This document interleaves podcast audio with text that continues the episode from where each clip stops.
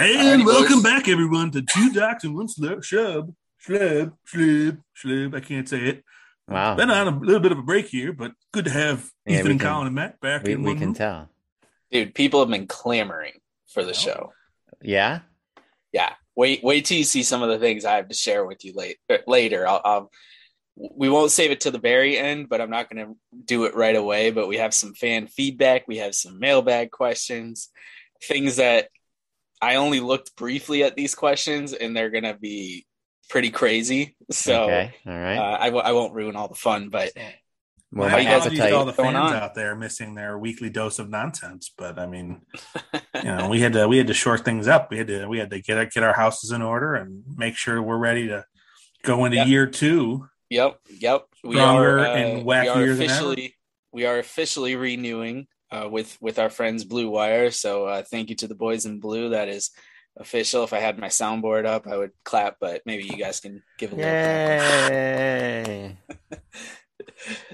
So yep, Mhm. we're, See, uh, we're this good is, uh. This is very Going exciting because, uh, you know, I assumed for all the listeners out there, I assumed we were getting fired.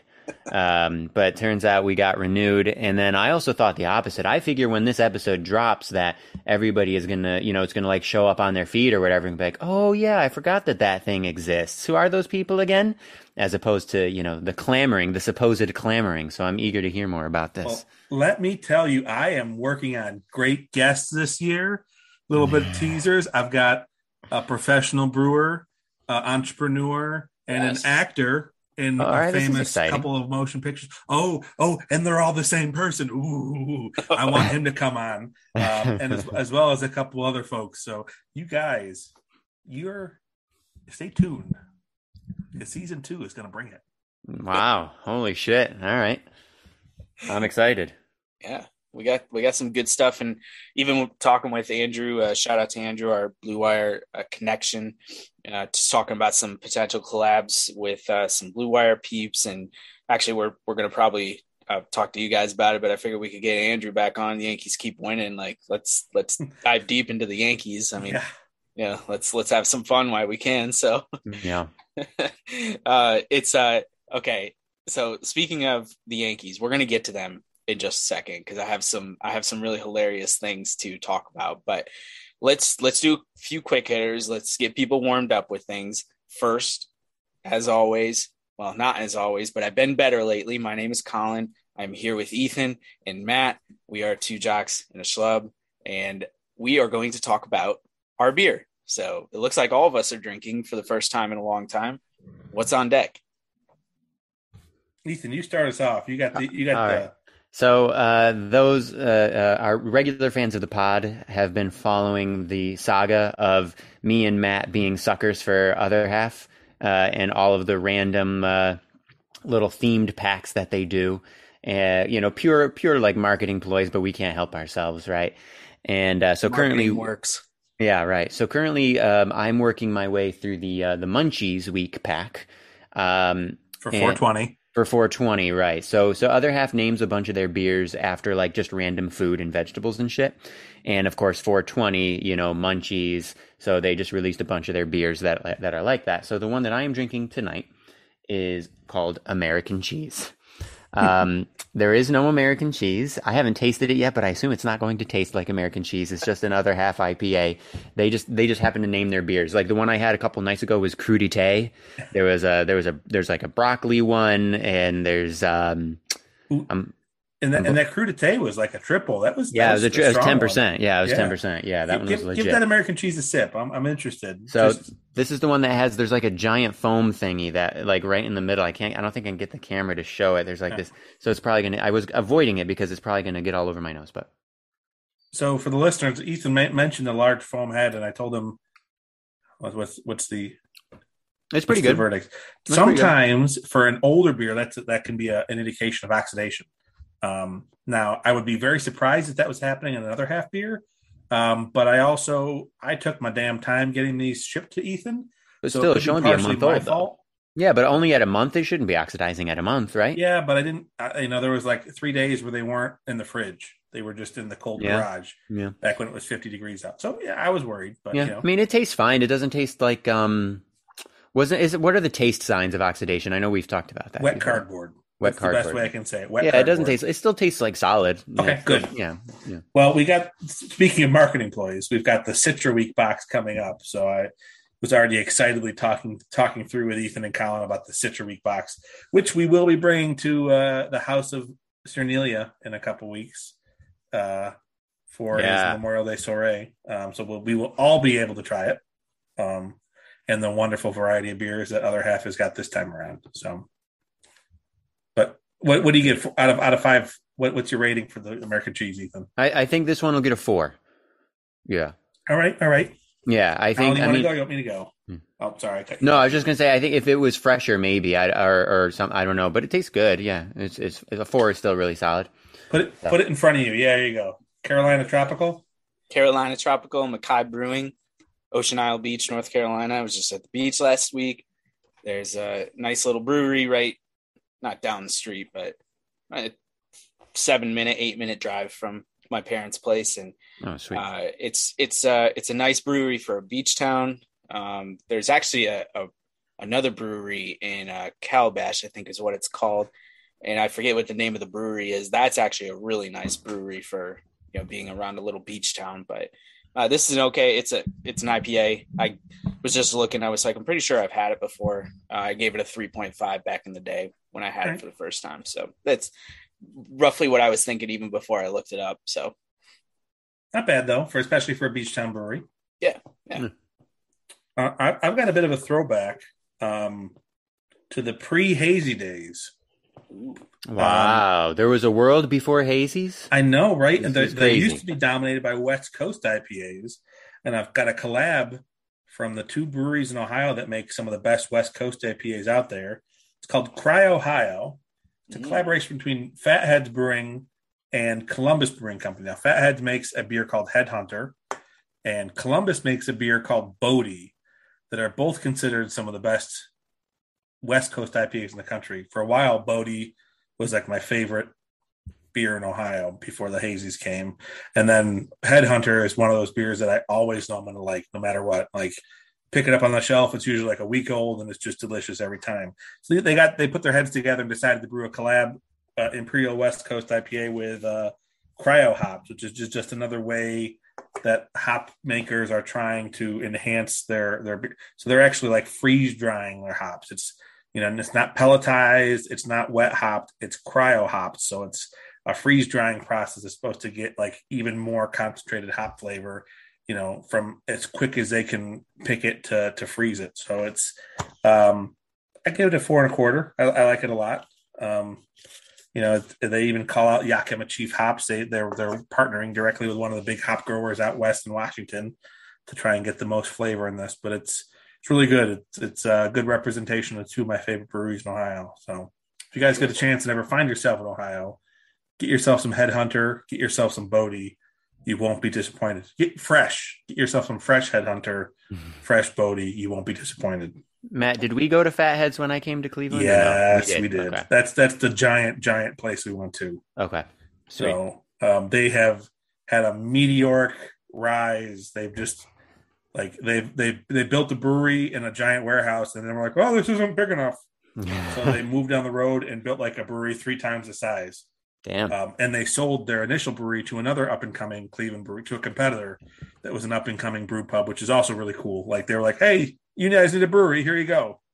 This So- um this reminds me really quickly. This is somewhat related. Matt, did you see? This was like a few weeks ago now. I think Treehouse uh posted pictures of like a new place that it's buying. Like The country where? club. Yeah, like where is that? Like Martha's Vineyard or Cape Cod or some shit? Oh shoot, I don't it's some remember. it's some but ritzy area, I think, and it looked fucking insane. begins with the T. But Yeah, I was like, holy shit! I mean, those uh, those who you know are are like beer people know obviously Treehouse is one of the very very best, and and Matt and I uh, will occasionally drink them and have had some I think on the show before. Um, and they have several beautiful locations in New England. They're out of Massachusetts, and they just they just bought a new location. They just posted about it on social media a few weeks ago, and I had meant to text you about it because it looks fucking epic. Yeah. It looks insane. Yeah. It, so yeah, so the they started in Monson, right, and they moved down the road to Carlton, Charlton, Charlton. Yep, And that's Charlton the one I went to. like- I think. Yeah. It's just for all you nerds. It's like fucking beer Disney World. Like the place is amazing. The thing is, and then then they bought this place in Deerfield, which is just in Western Massachusetts, and that that looks amazing. It looks like Willy Wonka's beer chocolate factory. and they've got a pizza restaurant there. Then they bought a place in the Sandwich, Massachusetts, which is worth it just for the name Sandwich. But that's on the coast near the Cape. Um, so they've got like all sides of the state covered. And they bought a country club, and they own a big farm. Um, I and think they're doing in well. Massachusetts, and it's like they don't need to distribute. they make an enormous amount of beer, but they can sell it through their channels, and it's excellent. They have done an incredible job. You know, hazy beers don't scale up easily. There's a lot of places that tried making hazy beers on massive scales, and they suck. And uh, it took Treehouse a little a little while to figure it out, but they've done it, and it's amazing. Um, there was there was when they opened their big brewery in Charlton, it was kind of they had about a three or four month period where everyone was kind of scratching their head, going, you know, this doesn't taste right. Well, newsflash, it does now. They figured it out. Uh, and that's part of the mission statement. Just go to the website and read it. Like they talk about their mission statement as an unrelenting dedication to quality, and they mean it. And it's insane. I, Colin, I would love to take you there. Yeah, Um, I'd love to take you and Toddy and, and, and your daughter there as well because it is a lot of fun. yeah. Get Stella place. drunk on some uh, on some strong Treehouse IPAs. I mean, it's it's a really cool place. Um, Actually, their stouts are delicious too. Matt and I have split a couple of their like specialty stouts. Stouts they are do, they do, great, yeah, they do, yeah. yeah. They're just, they're just, they're fucking top notch across the board. and, and and the other thing, Ethan, they just announced Colin. They just they just released for the first time ever their milkshake, their first milkshake IPA. Oh. Mm. Uh, their first IPA with lactose is what Well, they said. They- they I'm going to be call it a going. Uh, I'll be going to Connecticut to visit my my parents sometime soon, probably in the next couple of months. So I'll I'll make a treehouse run when I'm up there, and and I'll oh shit! I'll get just whatever you guys I'll want me to get. there. Yeah, or yeah, I guess it's not that long of a drive for you anymore, huh? Not anymore. Yeah, true. And you you're crazy enough that you'll fucking drive six hours just to hang out at Treehouse for an afternoon with me. You just got to convince uh, your parents, one, at least one of your parents, to come with you. Yeah. Oh, they if if you're around, I think they would probably do it. I mean, they would want to see you for sure. Yeah, they would be thrilled to see you. They they might even. I don't actually. I don't know how often they listen. Dad, mom, if you're listening. Oh well, well. Speaking of that, speaking of that, I'm going to steal this from you, Ethan. Uh huh. Happy birthday, Jim Urtz, if you're listening. Happy birthday. How the fuck do you remember that? My, my my my dad's birthday is tomorrow. I don't know how Matt knows that or remembers that, but my dad's birthday is tomorrow. So yeah, May nineteenth. So if he listens, that's amazing. And even if he doesn't, Jeremy will hear this, and and you know one of us will tell him that you that you did that. But Jeremy, I hope you watched the YouTube video because I just freaked out a bit there. But Yeah. I can't believe you remembered. Holy shit. For those who don't know, I think I've already complained about this on the podcast, but Matt's memory is fucking insane. Um, and it really makes me ashamed of myself like all the time because I can't remember anything. I think we've we've talked about this, right? I Eh, can music remember and baseball stats. music and get, don't worry. baseball and nothing else. Whereas Matt will remember like all of these like you know important personal stories, things that we have done together, and things like this. And I'm like, I you could be making that up. I don't I don't remember this at all. And and now apparently he remembers my my dad's birthday. Guys, So- it'll get to the point where Ethan will send me articles being like, "Well, they researchers say that a lot of these memories are just things you've made up," and I'm like, "No, I'm not making this up." yes, you and my brother both need to see those articles. It's a real thing, though. Like fake memories is like a real thing. I'm not saying that it happens to you guys necessarily, but in any case, good memory on that. The holy shit, yeah, very impressed. Good stuff. Good stuff. All right. So I've got four topics. Uh, one is which we're going to start with non baseball. Then we're going to move into baseball. We're going to get a little deeper into baseball. And then we're going to move to the fun stuff with our lovely listeners who sent in plenty of stuff during our couple weeks off here. And the first topic, uh, either you didn't see the release because neither one of you care about college football or you're too embarrassed to talk about the matchup because you know you're going to get blown up. But Penn State, Syracuse back on the schedule 2027. I think the first one's at the Dome, and then the next year is at Happy Valley. 2027. That's how they do things in college Uh, football. How much? Right. How much is Penn State paying for a win? Doesn't matter. Uh Wins Hmm. win. Uh huh. Yeah, I don't care about college football enough. I had no idea. Mm. For, for those who are uneducated, uh, Power Five teams will often pay um, non-power five conferences for like like if Ohio State wants to play Kent State, they'll be like, "Hey, Kent State, come to Ohio State this weekend. We'll give you half a million dollars." Oh, And so Kent we can State's stomp like- you and Yeah, but like Kent Kent State's like, "Okay, good. This will fund our athletic budget for the rest of the year." Okay. gets- Um, Honestly, that like make that kind of makes sense. Actually, I get that. Yeah, Yeah, that's a that's a smart deal all around, kind of. Yeah. Although So, that I is mean, yeah, obviously not the case with this because Syracuse is not a power. yeah, but I'm school. I'm still betting that Penn they are paying power Syracuse, but probably not a half million bucks. yeah. Um, Yeah. But it's it's part of the larger economics of college football. I mean, Ohio State's going to sell out the horseshoe for a game like that. They'll make you know ten million bucks that weekend or whatever it is. I don't know. I'm just throwing a number out there, but if it's hundred thousand seats and hundred bucks a seat, then they'll make they'll make ten million bucks that weekend. So so um, you know they can afford to do that. Is is Syracuse football decent again or no? What's been going on? No, weren't they like solid a few years ago with like this Dino Babbers or whatever? They had a Great- flat Great name games by the name, huh? They won ten games one year. Yeah. Yeah. So actually, you know, our podcast, we should have a name, a name Hall of Fame. Uh, obviously, Stubby Clapp is number one always and forever, but Dino Babbers should be up there. That's a pretty amazing I think name. it's Babers, but Aw, I thought there were two B's. I thought it was B A B B E R nah, S. it's NB. Dino Babers. I mean, that's still pretty good. Babers would be better, but Dino Babers is good too. Uh, yeah, you're right, Kyle. Yeah, just one, one, one second B there. Dino Babers. Yeah. Yeah. All right. It's still good. We can still put him in the Hall of Fame, I think. All right. Well, I'll see you guys in Syracuse in 2027. Enjoy the game. Oh my God. All right. Next three topics. We're gonna Oh wait. Ethan. Here here's another Hall of Fame name. Yeah. Lewis Taint. Oh, absolute. Yeah. Wait. There's a guy. I was thinking like, cause you know what's close is Luis Tiant. Tion. Yeah. And I was Oh, like, wait, okay, shit. did Matt misread that? I misread it. Okay. You did. Okay. Oh. That's too bad. I got hopeful that there was an actual Louis Taint. Oh no. Ah, no, you just misread Luis Tiant. My Damn. dad talks about him occasionally. I, I think he was in his prime, like maybe in the late seventies, eighties. I feel Okay. like. Okay, sorry. 70s, I think, I'll yeah. redeem myself. Uh, Pie Traynor. Oh well, that is classic. Yeah, one of. So well, I mean, if we fuck, we could do a whole episode about this. If you so, Pie Traynor is one of these ancient baseball players from the early days, right? So if you go back, like seriously, if you're ever bored one day, pull up BaseballReference.com and just search go and look at team rosters from like the late 1800s and the early 1900s you've got a, several decades you can pick from right? It doesn't matter if you choose 1910 or 1898 whatever. You pick you pick like those few decades if you go in that time the names back then. Oh my god. Fucking insane. Pie Traynor is just scratching the surface. Like i don't remember them all off the top of my head or whatever um, but absolutely like i don't know what happened between then and now. Names are so much more boring now but back then i mean come on pie Traynor that's awesome. That's fantastic. You know, uh, Honus Wagner. Like even that, like we, I think we take that for granted because he's such a legend and we just, he's Honus Wagner. He's one of the best of all time. But think about that objectively for a second, right? If you're not a huge baseball fan and somebody says, oh yeah, there's this guy Honus Wagner, you're going to be like, what the fuck? Like that is an insane name. So yeah, just tons of gems when you go back in that, in that time. All right, Colin, I interrupted you. Sorry. What's No, the you're next topic? You're good. It's a game. It's called Happy Dark Meh. And for each, I want you to give me your opinion. And it should match happy, dark, or meh. Meh being like M E H, like meh. Meh. Yeah. Okay. All right.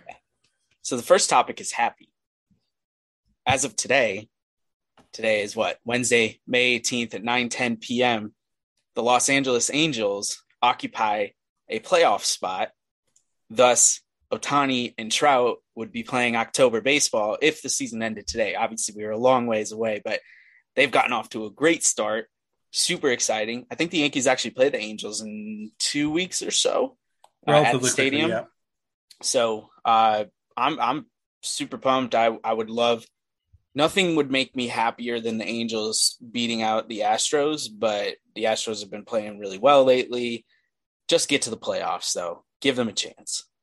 Yes, a hundred percent. I actually happened to just look at all the standings today, just randomly, because I hadn't looked in a while, and I was curious, like across the league, right? And I saw that the that the Angels were in first. I didn't realize, and s- same exact thing. Super pumped. Really, really, really. Fingers crossed that that Shohei and Trout both can stay healthy and that they can make the playoffs. Because how good for baseball and how fun would that be as a baseball fan? to have those two playing playing in the playoffs. Just Yeah. would just be so fucking good. Very happy. Yeah. Very happy indeed. All right. So we moved to dark.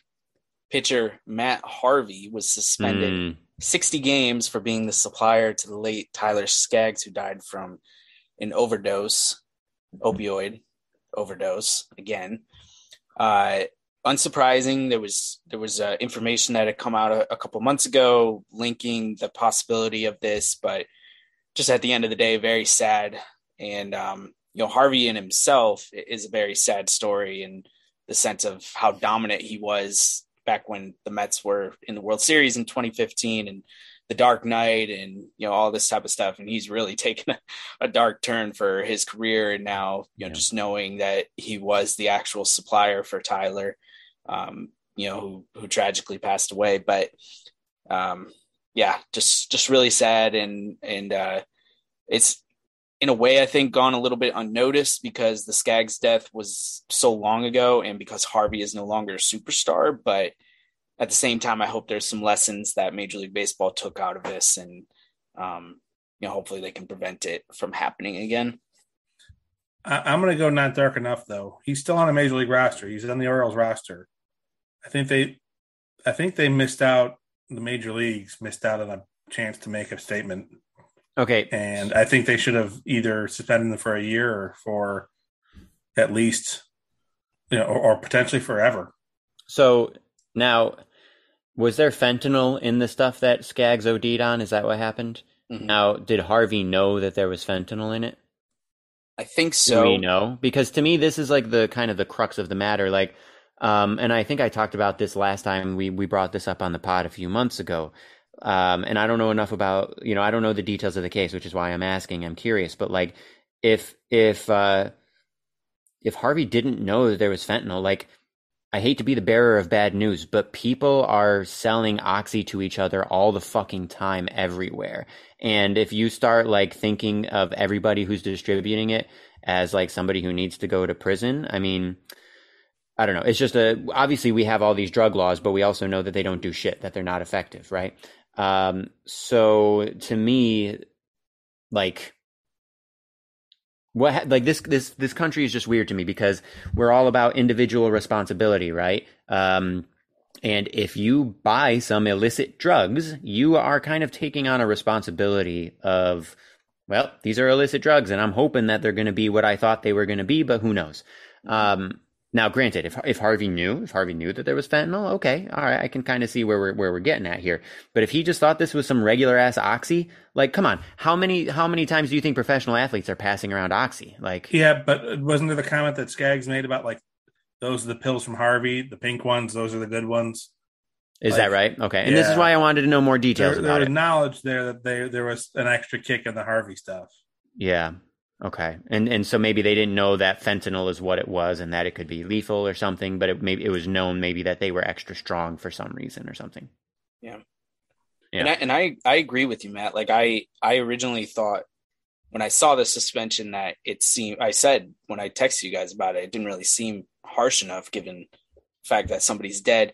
I wonder though if that's part of the CBA in terms of what you can actually do in terms of you know j- just like it is if you if you violate the uh, the drug protocols with with steroids, for example, like they can't just wipe you out of the game. Yeah. you, you have to follow the protocol because that's the agreement that the union made. So, um, Yeah, I, I don't know for sure. I'd have to look into it, but I would imagine that that has something to do with why it's a 60 game suspension because that's the first offense if you what 60 or 80 games, right? If you test positive for Yeah. steroid. So 80.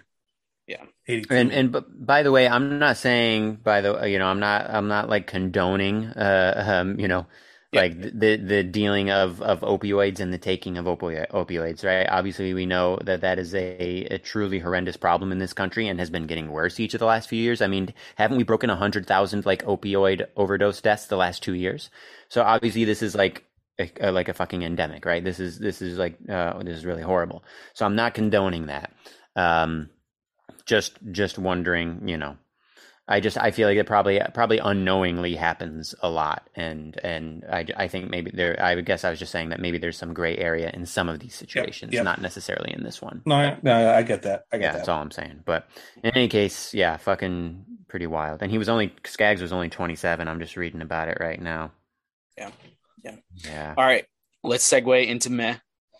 Uh, we talked about this that we were going to follow up on this on a podcast episode, and we haven't since then. So we need to talk about it because I think it's still relevant.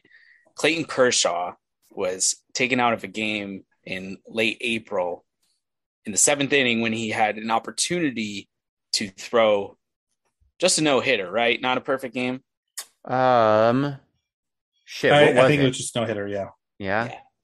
And and so for those who don't know, the difference between a no hitter and a perfect game is you can walk somebody, you can hit a batter, you can have an error, and and that that would constitute still as a no hitter as long as you didn't give up any hits. Whereas a perfect game, it's literally twenty seven up, twenty seven down.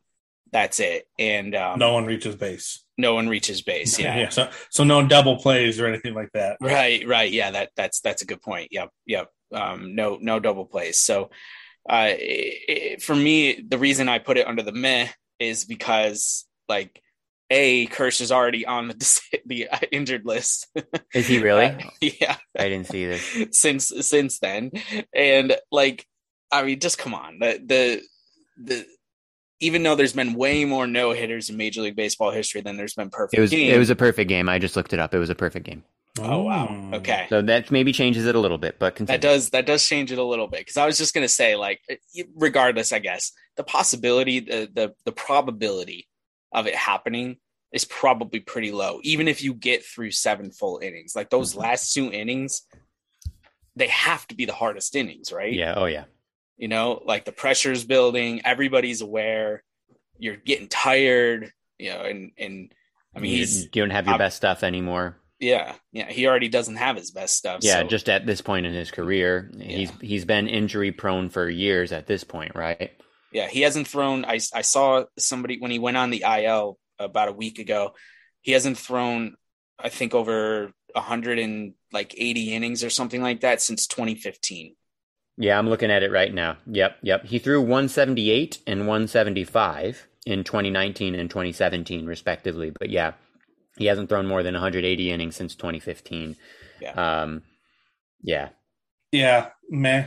Like the the Reds just threw a no hitter and lost. I know, which is well, that's kind of crazy though because that doesn't happen. That hasn't happened very much in history. what's that? so like that's kind six- of interesting. Six times. yeah, so that's kind of cool, right? Because it's so rare. In the in the case of Kersh, like I understand that, that like as a fan, it was pretty disappointing. Uh, you know, and I'm sure as a Dodgers fan, it was probably even worse than just being a baseball fan, you know, or a fan of Kersh like we are, just outside of being a Dodgers fan. But um, but I do think it was the smart move based on Kershaw's injury history um, and what his tendencies have been as a pitcher the last few years. And he even said so after the game. He said it was the right move. Now maybe he was just being diplomatic, right? Like he's known to be a very like kind of classy guy and everything like that. But um, it seems to be, I don't know. It seems to me like it was a good move. And Kyle, like you said, he's already fucking on the IL. I didn't know that, um, which is which is a bummer. But you know, they were they were they were thinking long term and and and. uh it's understandable. He's only 34, but but he's been having these injury problems, and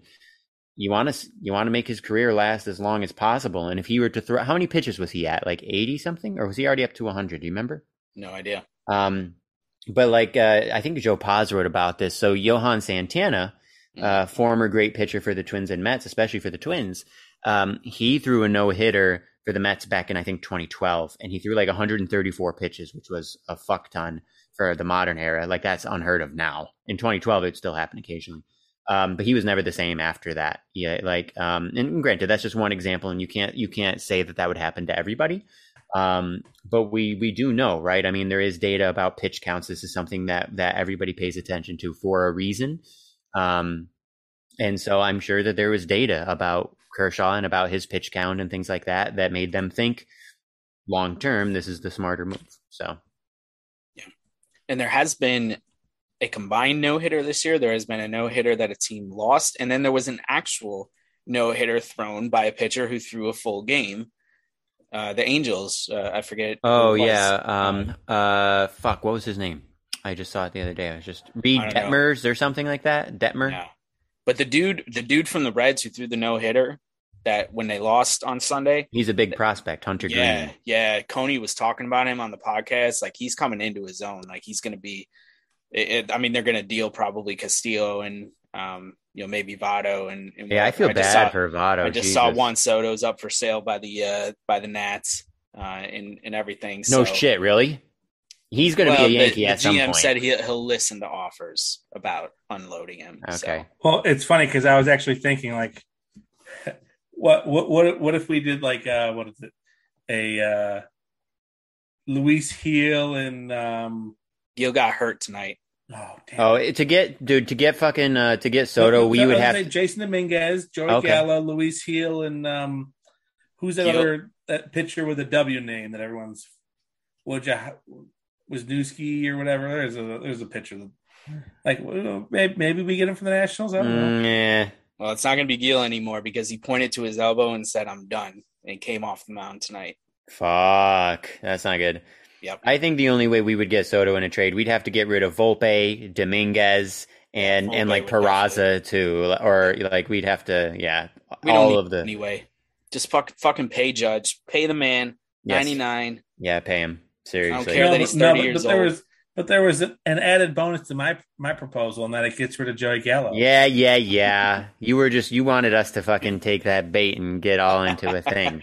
Wait, wait, wait, wait. This is great, actually, though, because this will segue us nicely into talking about the Yankee paranoia that is so real right now across Major League Baseball. As the Yankees, as of today, have the best record in Major League Baseball.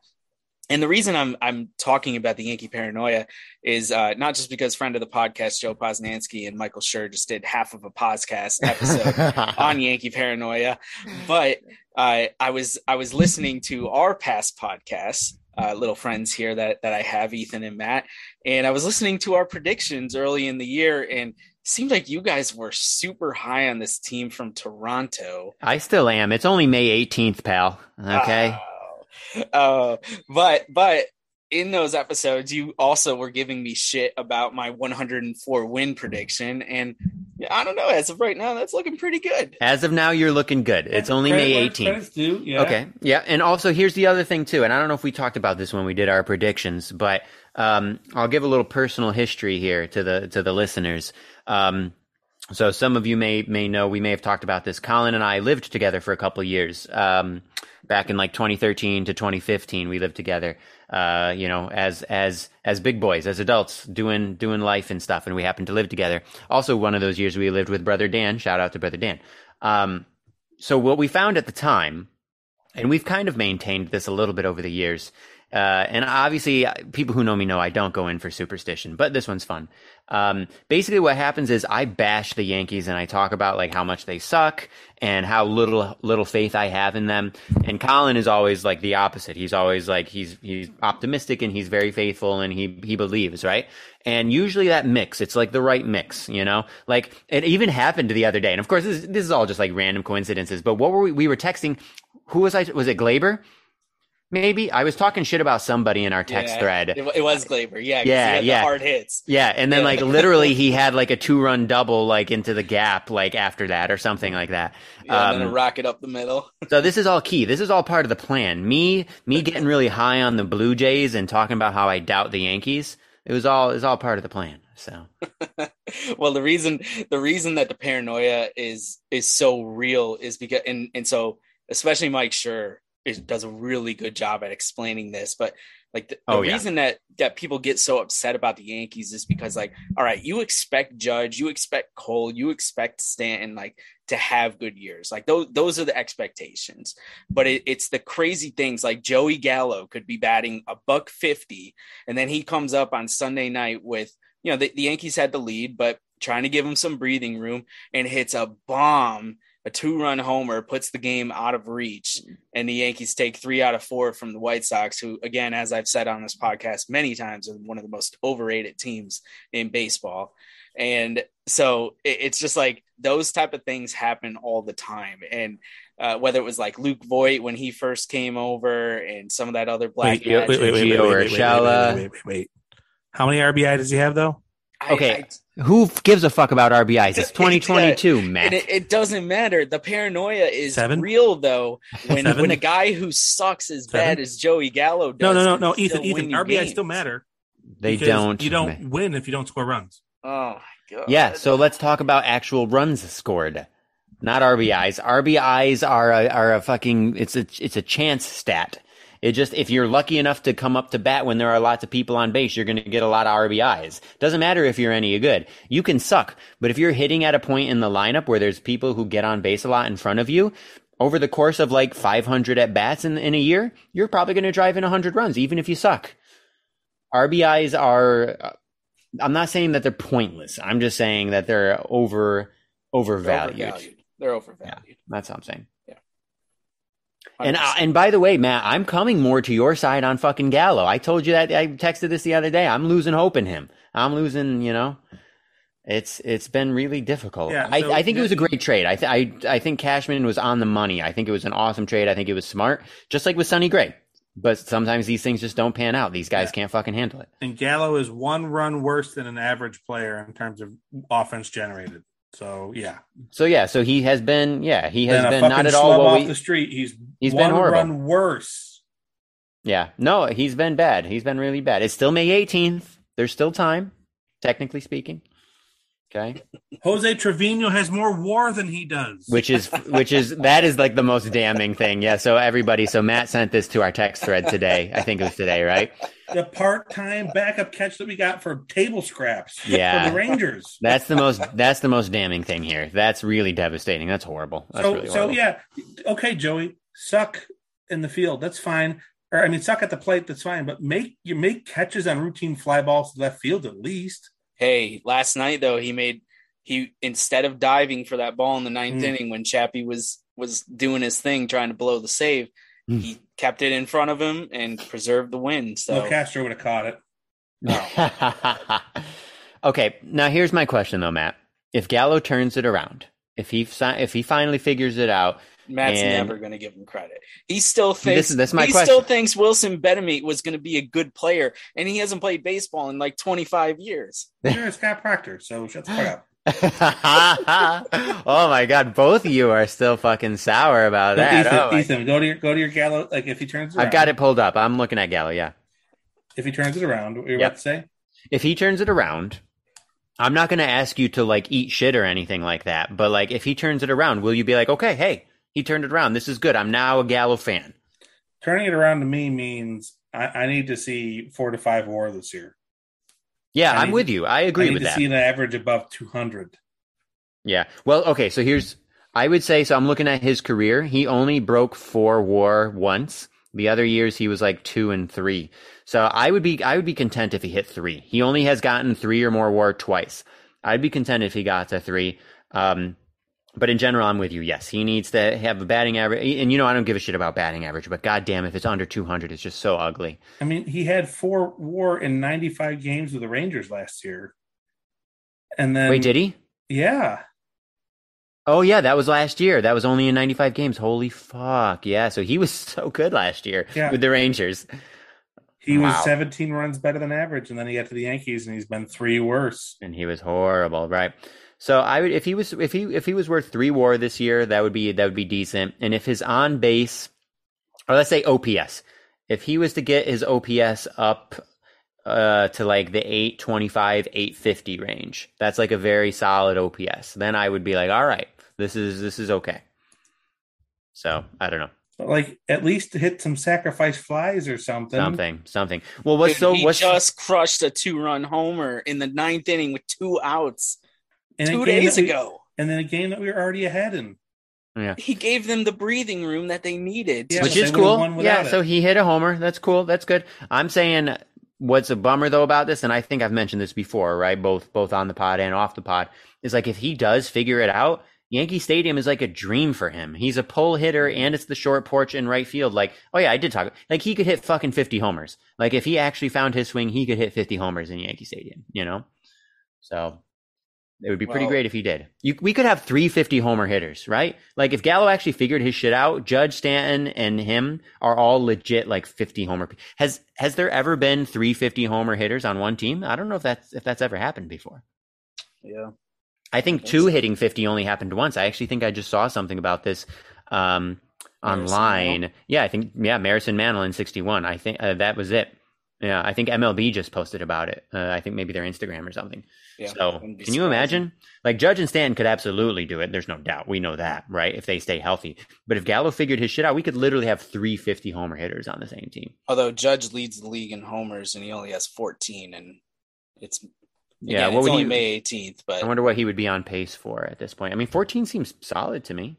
Well, yeah, it seems kind of low 36 for what the league leader would be. Yeah. 36 we- divided by 162. So we're one fifth of the way. So 14 times five. Would be like 45.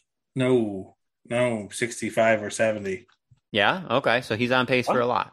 Wow. Okay. I'm way off. All right. I guess that's better than what I thought. Anyway, I'm feeling good about my prediction. I will say really Yeah. quick. I'm- I'm just really curious. What do you are you guys feeling that this is a special year so far? Are, are you Yeah. are you waiting for the shoe to drop? Like, No, What's what's your feeling about things so far? no, I, I feel every night the Yankees play, we're going to win. Um. So okay, so this is a very interesting question. I'm waiting for the shoe to drop, um, which says more about my attitude than anything else. Because what's really cool, right, is Kyle, you sent this to us in in the group chat. Um, what was it? Was it 22 and eight, or or something? There was a certain record where oh right, yeah, yeah, yeah. Yeah. I, know what you. Yeah, it's, uh, all their uh, team history. They've started either like twenty-two and eight or better five times, and they've won the World Series. Yeah, it was it was more than that, right? It was like eight times, and they won the pennant every single year, and they won the World Series every year except for one, which was two thousand and three. And and this year they started with that record, twenty two and eight or whatever it was. I can't remember exactly, but it was something like that. Um, and now, I mean, right? They have the best, as we said, they have the best record in the majors. What are they like, twenty seven and nine or something? Like, there's Three no doubt. away from another win. Yeah, like they're playing awesome. It's it's really great. Um, I guess for whatever reason, I just you know I, I I still don't trust it. It's still so early, even though that start is pretty amazing and and that those numbers are awesome. But Matthew, Gallo tonight. 0 for 3 with 3 Ks. fuck. One walk, probably right. Yeah, but, but guess what? That those are his 18th, 19th, and 20th Ks against the Orioles this year. The fucking Orioles. Oh, that's really see. Okay, this is the shit. Oh man, Matt is bringing it tonight. So Yeah. not Yeah, only does Trevino things up today at work.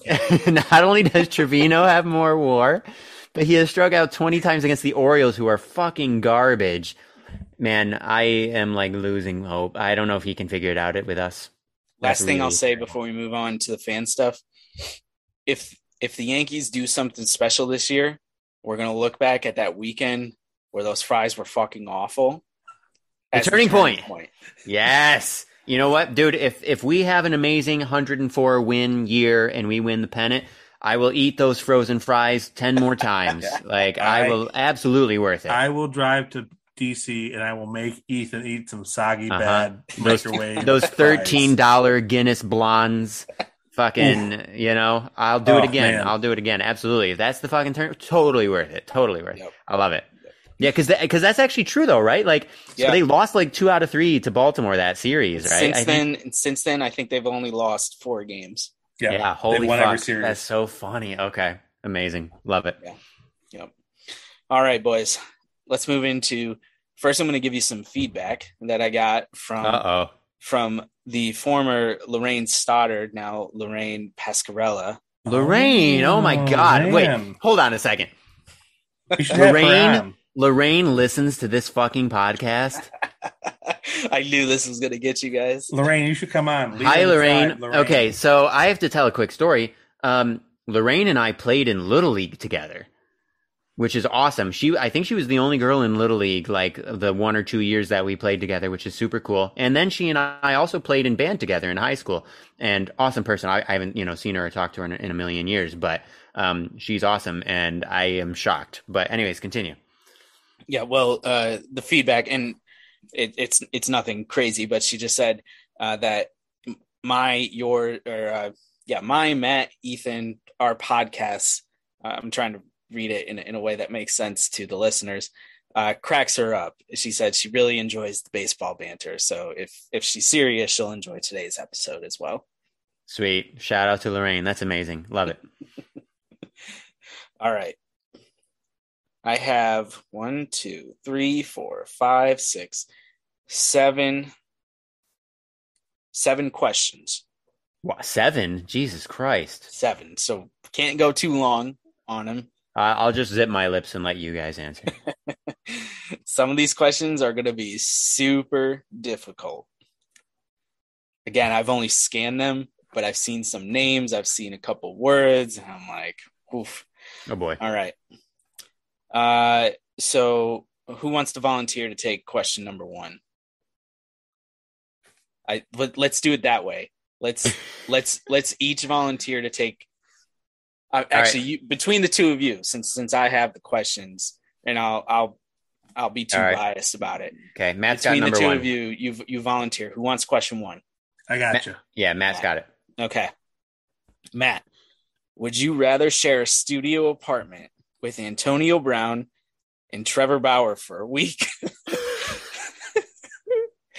or take a laser pass from Patrick Mahomes to the beanbags from seven yards away? Oh wow, that's hilarious. Oh, oh man, I don't know who asked this, but I would take the laser pass. I would take the laser pass. Uh, apartment with with Brown and Bauer. No. they're not. They're, they're not going to do anything to me. What do they want with a with a scrawny Jew? It's fine. No, Ethan, he's gonna like you're gonna wake up in the middle of the night and Antonio Brown's gonna be like, like s- standing over you like fettuccine alfredo is just mac and cheese, but it's not cheesy enough for AB. Throw the cheese to AB. Oh my god, amazing. Uh, so All good. right, great He's gonna have a knife in his hand. Jesus. All right, Ethan, you got this one. Yep. You can have only one meal for the remainder of your life tacos, burgers, or pizza. Go. Uh, pizza. Specific kind. Uh, Frank Pepe's Okay. Yep. Tacos. All right. tacos I- would be we good can too. we can go back and forth, or or you can keep volunteering for a question. I'll go. All right. Does anyone actually like the show Friends, or is it just on all the time for no reason? great question. Oh no! At the risk of um, upsetting a number of friends of mine, um, they do No like pun. it. It's a re- it's a religion. yeah, lots of I- people do. I don't get it. I've But- seen some episodes that are funny. I get it. It's it's come under a lot of scrutiny now because it aired from 1994 to 2004, and so when people look at it from a 2022 lens, they find lots of things that are problematic. Um, which I, you know, I understand, but also like shit, you know, stuff is a product of its time. So like, you know, it is what it is. But I've seen some episodes that are funny. You know, it's all good. Meh.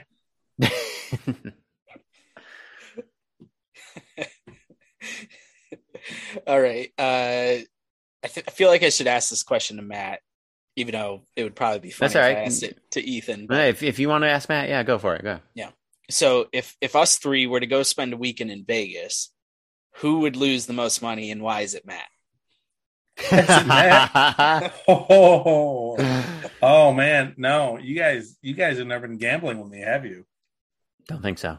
I get, I Enlighten get. I'm a tightwad. I, I get like, See, I wouldn't gamble at all. I would be like, "You guys go. I'm not fucking going. See ya." Like I would not. oh man, I'm like, I only enter a casino with how much money I'm willing to lose. That so, is hundred percent true. So I would only go to the casino with fifty dollars, and once I lost it, I'd be done. Yeah. Yeah. That's funny. now, let me let me reach down underneath my like. I would bring my blackjack cheater card, which is completely legal to have out. It just tells you what to do for everything. Like this column is like what you have, and this is like what the dealer is showing, and it tells you what to do. And guess what? If you follow these instructions, you still lose hmm. because the game is rigged for the house. That's how they make money. That's why they're called a casino. But this is this will get you close as close as possible to the 50-50 odds that blackjack offers. But yeah, nice. That's funny. Are you going to tell us who sent in these questions afterwards? Maybe. Okay. Maybe. All right. This question's for Ethan. Ethan, what instrument could you play with your feet, and when will you do it on a podcast? Um. Okay, so when you say play music, that's a very that's very very broad. Um, you it know, you because because when you're asking somebody like me who has all of the training and experience that I have, there are a lot of things that I could play for you, whether I'm playing it or whether I'm showing you a recording. There's a lot of stuff I could show you that you would not think counts as music. There's a lot of really crazy avant-garde shit out there. Think of like Jackson Pollock, okay? Uh, those art fans out there know that Jackson Pollock is a super famous 20th century artist. And it basically looks like he just took paint and he just like chucked it at the canvas and it's just like a huge splatter mark, right? Um, there's music that exists that is basically that in music form, right? So that said, I could absolutely play the piano with my feet. And it would just sound like a Jackson Pollock painting, right? It would be fucking just, it would be like a bunch of random sounds and, and it would be extremely dissonant and nobody would want to listen to it. Um, but there is music like that that exists, right? Um, more realistically, um, uh, you could actually you could play some drums. You could do some percussion with your feet, you know, and you and you could actually make like decent sounds and decent rhythms with your feet. Um, so so maybe maybe I'll do that at some point. Maybe I'll get some sort of percussion shit and uh, and and and do some beats with my feet. what could you realistically do with what you have behind you? With what I have here, like on me. Yeah. Um, with my feet. Yeah. Um, you have to do it on a podcast episode. Yeah, right. The stuff that I have here, like actually in my life right now, only piano. I don't have any like. Actually, what do I have for, for percussion? I might have like a tambourine. I could like I could like tap on a tambourine with my feet. Um, I think that's like pretty much it for right now. That's that's what I have. Yeah. All right. Report Yeah. back next week. We'll Yeah. be waiting. All right. Who wants to take the next question? We got two left. Two left. Ask Next it. up, give this one to Ethan. Oh, okay. All right. All right. You have the first overall pick in a restart up league. Who are you picking for the NBA, NFL, and Major League Baseball? Sorry, hockey. Are people? Um, is it people their age right now? Doesn't Yes. specify. Doesn't specify. Should Yes, we? sure. Sure, we should say like right now. Um, for baseball, I'm picking Trout. Um, NFL probably Mahomes, and NBA. Um, how old is Giannis? Young enough Yeah. that you could build around him. Yeah, Giannis, I think maybe would be up there, or, um, or like Yeah. Zion Williamson. No, Luka. oh, I guess he's real big, isn't he? Huh? I don't follow the NBA close enough. I guess just won he's the huge. MVP for a second year in a Yeah, row. and and he's really young, right? Yeah, Giannis or or Luka would probably be the The in terms of building around young. I'm actually surprised you picked Trout in baseball. I, I figured you would have went with like Soto or I mean, those would be great choices, but it's Trout. He's the greatest of all time, and he's still only like 29, and uh, you know, he's only been getting better. And as far as we know, he's going to be this good for another three, four years. Even if it was only three, four years, still worth it, in my opinion. worth it. Okay. Yeah. All right. To have the greatest player of all time, absolutely. All right. Yeah. Now Acuna. Acuna's cool. If I was going to go with a young guy, I would go with Soto, probably. Yeah, yeah. Um, one of one of the younger guys, right? Yeah, I probably do. I probably do Soto. Um, but yeah, no. Trout. Trout is still he's still it for me, no doubt. Okay. That was a good question. I like that one. All right. All right, Matt. Last question. This person spent the past weekend when they sent me this question in Pittsburgh and went to a Pirates game. And he, and they said the stadium was so gorgeous it almost made up for how unwatchable baseball has become. I don't know why they had to add that detail, but That's fair. No, I think that's a good point. We, we we can talk about that more at some point. the question is, what is the best sports venue you have been to? In parentheses, this might be a repeat question from a previous episode. And I want to note that this person, their grammar is is pretty decent, but the last two questions that they asked did not have a question mark after it, they had a period. So just coaching for the future. Yeah. I mean, you guys are going to make fun of me for this. Go for it. Lambeau Field. Yeah. Holy shit. Why would I make fun of you for that? That's Lambeau. Field was amazing. Uh, it did not feel like a hundred year old stadium based on the atriums and the concourses they built and the upgrades they did. Um, oh man, that place was amazing. Is this only sports venues? What was the question? yeah, sportsman. Eh, I haven't been to any sports venues that I thought were that mind blowing. Yankee Stadium, the Eh. original. Meh. The original was crappy. It was fine, yeah. But I mean, there's a lot of history, which is cool. But like in terms of, like for me, by far there are music venues that are that have been like much cooler to be at, like Oh, Red oh, Rocks, for instance. Okay, well, oh, I'll say though, like the Legends Club seats I had last Labor Day at Yankee Stadium, that was pretty. That was pretty cool. That does sound cool. Yeah. I, I ate freaking filet mignon at But, Yankee uh, Stadium. It was free. I want to add one thing really quickly, just to go back. Um, uh, uh, so the Lambeau and Matt, if you want to say more about Lambeau, obviously, but but and that was a cool answer. But really quickly, just to tack on to what I had said about Trouty. So he's thirty. He already has two point seven WAR in thirty four games. Like like if he's on pace for like twelve WAR. Now, granted, he might not. He might. Not, I I did it like with like one hundred and fifty four games. He probably won't play that many games. He might get hurt. Whatever. Point is, he's thirty he's like still fucking incredible. Like, yeah, it's insane. He has an 1123 OPS right now, a 227 OPS plus. I think he was leading the league. like he's on, and actually they're not even bold. So, so somehow he's not leading the league, which, which Mm, he which was at one point. Like, who the might fuck be. has a? Yeah, maybe it's maybe it's Judgy, Yeah. but They he's. I mean, Trout's still the best though. So, yeah, they won. Yep. So the Yanks are now 28 and nine. Woo! Yeah. So Let's go, Pretty baby. good. I actually now that you know we were talking about the records and stuff, I want to know what other years they have started twenty eight and nine.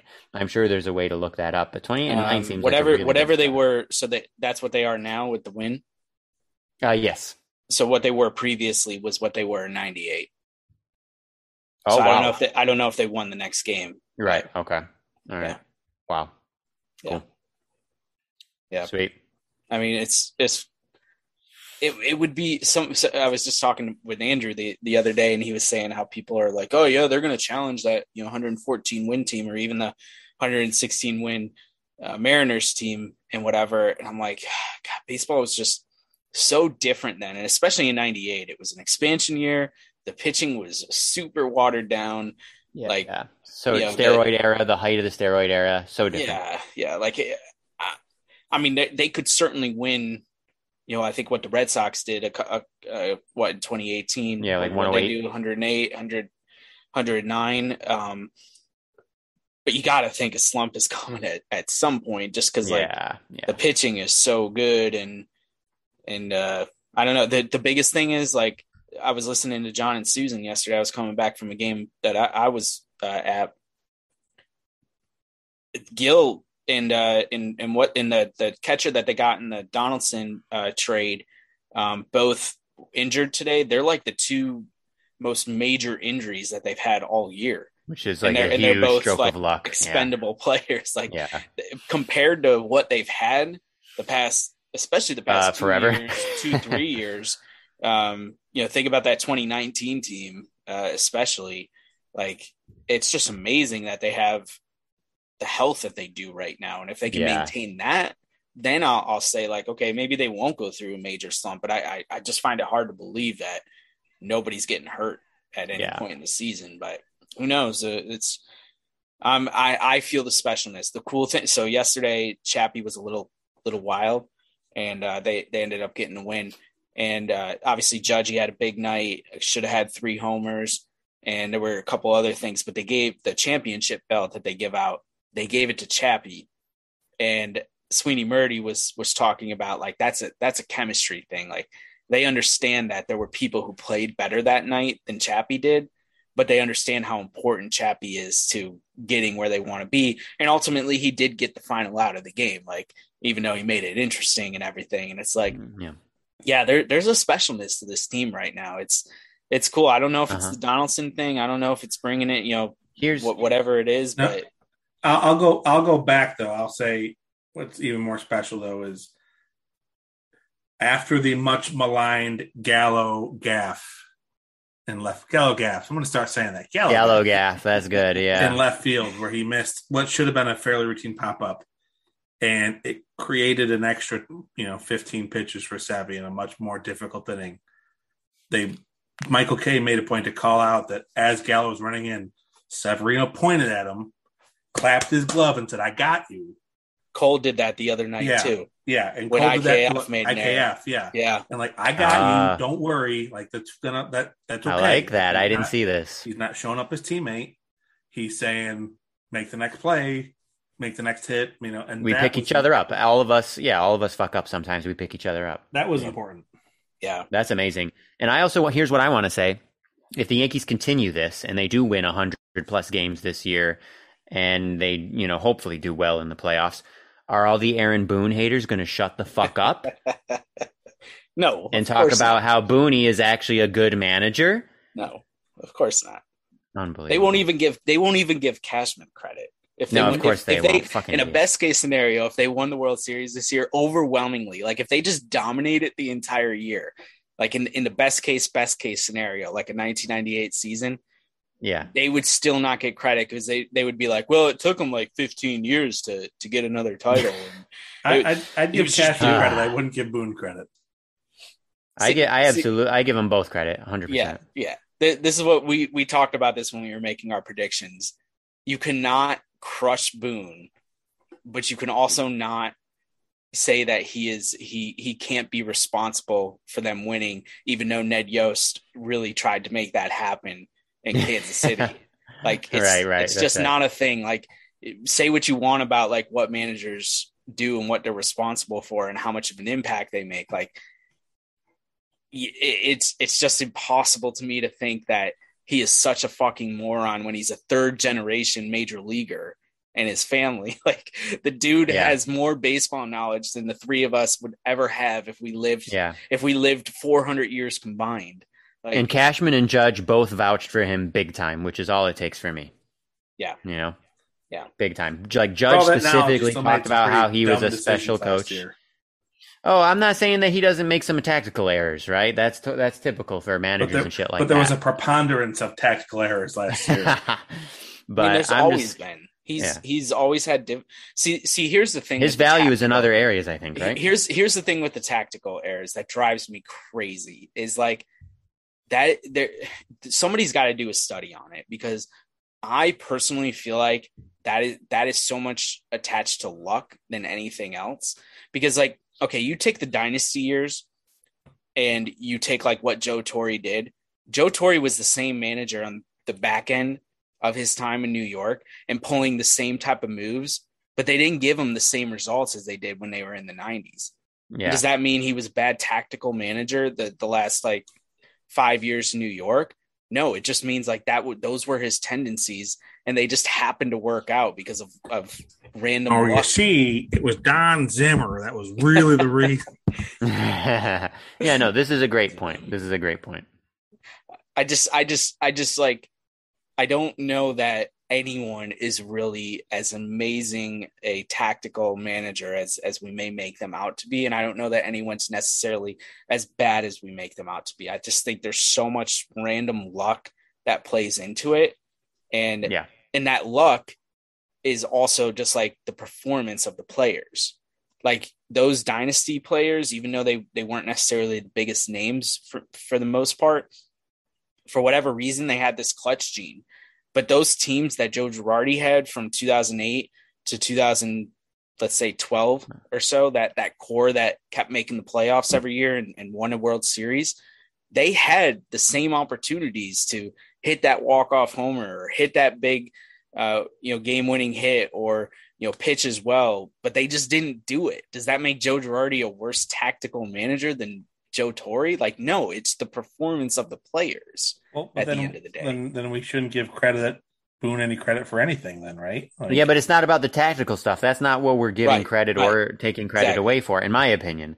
It has to do with the shit that we can't quantify, exactly. right? Yes. Like this shit about that we're just talking about with Sevi, like being at Gallo, like I got you. yes. Like helping to develop and Managing run that the kind of culture. Yes, Yeah. yes. Like that is the shit I think that the manager is way more responsible for. And if that shit is happening with the Yankees right now, that means they've got a pretty good fucking culture going on right now.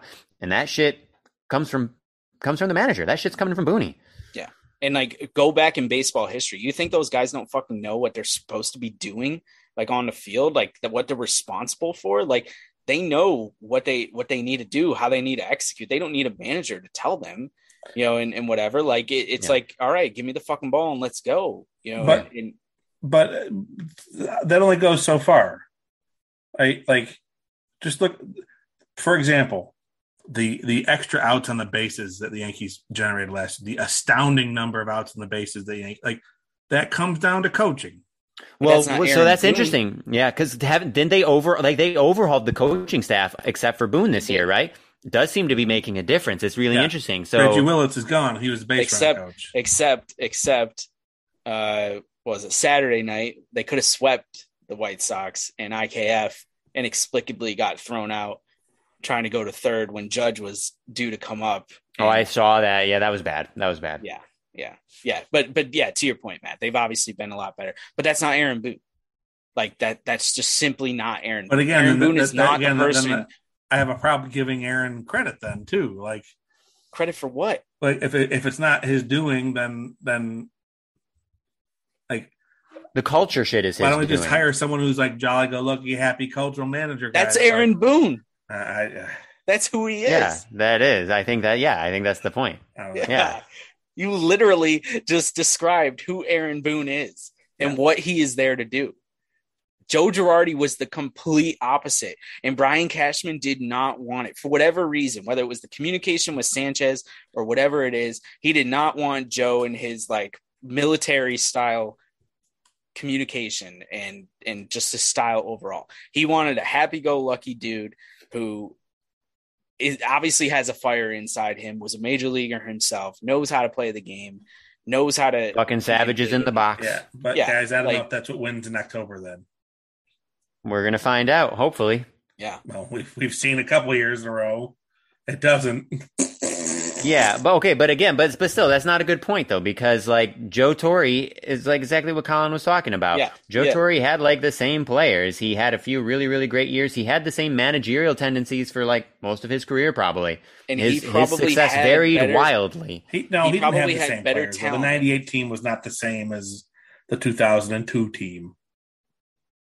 I mean, Yeah, he- 98 and 02 were probably pretty fucking close. 05 maybe not so much, but he still had stacked teams regardless. He always had a great roster. Not not not '96. Yeah, he did. They were ragtag in '96. Oh my god. They had Bernie, Bernie, Paulie, Hey, Tino, Jeter, Ragtag. Jimmy Key, Wade Boggs. How many Hall of Famers were on Had that it? Wade Boggs, Derek Jeter, Mariano Rivera. That's three off the top of my head. We're going down. That ain't- uh, I think that we need to say this for future episodes. it would be kind of a fun debate in future episodes. All right. Well, that was like- that was some fun uh, mailbag shit. I, I just I just want to say I am I've never been super high on Aaron Boone, but I'm not I'm just not going to be that person who's going to be like, in spite of Aaron Boone, the Yankees won. I'm not Like, saying spite, but I'm saying I stand behind my thought that we should have fired him this past off season. Yeah, I'm I'm just as I will say I am just as surprised as you that he is here and that this is happening. I'm, I'm not Especially after what happened with the fucking fries. I'm not Like I was like, dude, they are the same team that we've watched the last two years. What the fuck were they thinking? And then all of a sudden, they just now that what's it like twenty three out of twenty nine games that they've won or whatever. Stanton and Judge are going to get cold. Yeah. so unless true. the rest of the team gets their shit together, yeah, Dude, could be they- could be rough. Gla- Gleyber's doing fine. They they have they have way more. Donaldson's heating up. They have way more balance this year. And actually, Rizzo's DJ, fine. who I DJ's hate been on, fine. DJ has actually been okay. Yep, he's been fine. It's not ju- that. That's the biggest difference. Last year, it was literally Judge and Stan. That was it. Nobody else did anything. And I will say the biggest thing, the addition by subtraction, getting rid of Gary Sanchez, more and more clear that that was 100% the move Yeah. they needed to make. Yeah. So, All right. Good shit. all right, boys, we made it to 10 did it. o'clock. You think Yep. we bored people? Yep. Absolutely. That's our job. All righty. Well, we'll try to do this again next week. We'll see. But we didn't get fired yet, so Podcat. there's the podcat.